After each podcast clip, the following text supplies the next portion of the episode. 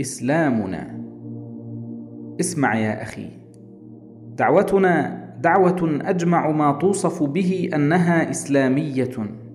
ولهذه الكلمة معنى واسع غير ذلك المعنى الضيق الذي يفهمه الناس. فإنا نعتقد أن الإسلام معنى شامل ينتظم شؤون الحياة جميعا ويفتي في كل شأن منها ويضع له نظاما محكما دقيقا. ولا يقف مكتوفا أمام المشكلات الحيوية والنظم التي لا بد منها لإصلاح الناس. فهم بعض الناس خطا أن الإسلام مقصور على ضروب من العبادات أو أوضاع من الروحانية وحصروا أنفسهم وأفهامهم في هذه الدوائر الضيقة من دوائر الفهم المحصور. ولكننا نفهم الإسلام على غير هذا الوجه فهما فسيحا واسعا ينتظم شؤون الدنيا والآخرة. ولسنا ندعي هذا ادعاء أو نتوسع فيه من أنفسنا وإنما هو ما فهمناه من كتاب الله وسيرة المسلمين الأولين. فإن شاء القارئ أو السامع أن يفهم دعوة الإخوان بشيء أوسع من كلمة إسلامية فليمسك بمصحفه وليجرد نفسه من الهوى ثم يتفهم ما عليه القرآن فسيرى في ذلك دعوة الإخوان. أجل دعوتنا إسلامية بكل ما تحتمل الكلمة من معان. فافهم فيها ما شئت بعد ذلك وأنت في فهمك هذا مقيد بكتاب الله وسنة رسوله وسيرة السلف الصالحين من المسلمين. فأما كتاب الله فهو أساس الإسلام ودعامته. وأما سنة نبيه فهي مبينة الكتاب وشارحته. وأما سيرة السلف الصالح فهم رضوان الله عليهم منفذو أوامره والآخذون بتعاليمه وهم المثل العملية والصورة الماثلة لهذه الأوامر والتعاليم. موقفنا من الدعوات المختلفة.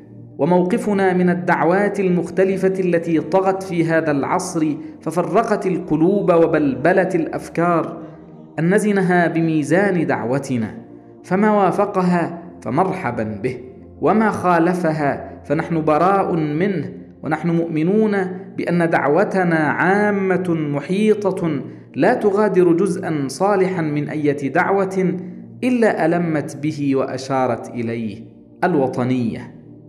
افتتن كثير من الناس بدعوة الوطنية تارة والقومية تارة أخرى وبخاصة في الشرق حيث تشعر الشعوب الشرقية بإساءة الغرب إليها إساءة نالت من عزتها وكرامتها واستقلالها وأخذت من مالها ومن دمها.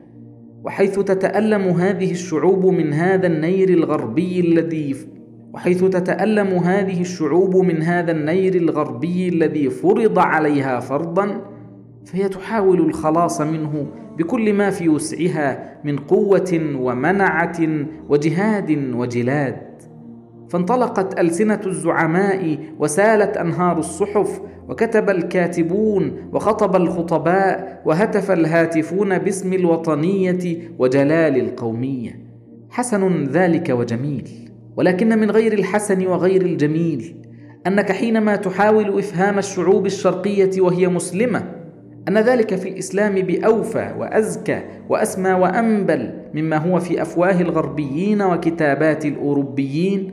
أبوا ذلك عليك ولجوا في تقليدهم يعمهون وزعموا لك أن الإسلام من ناحية وهذه الفكرة من ناحية أخرى.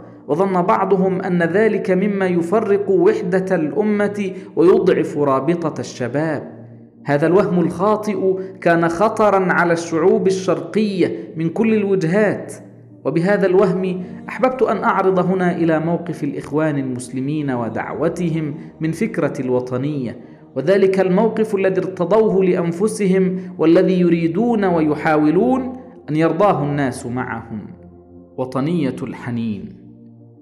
إن كان دعاة الوطنية يريدون بها حب هذه الأرض وألفتها والحنين إليها والانعطاف حولها فذلك أمر مركوز في فطر النفوس من جهة مأمور به في الإسلام من جهة أخرى.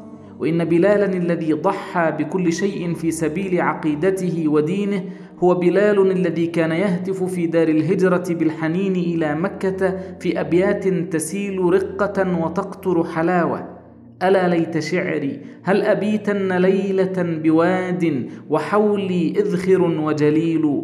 وهل أردا يوما مياه مجنة؟ وهل يبدوا لي شامة وطفيل؟ ولقد سمع رسول الله صلى الله عليه وسلم وصف مكة من أصيل فجرى دمعه حنينا إليها وقال يا أصيل دع القلوب تقر. وطنية الحرية والعزة.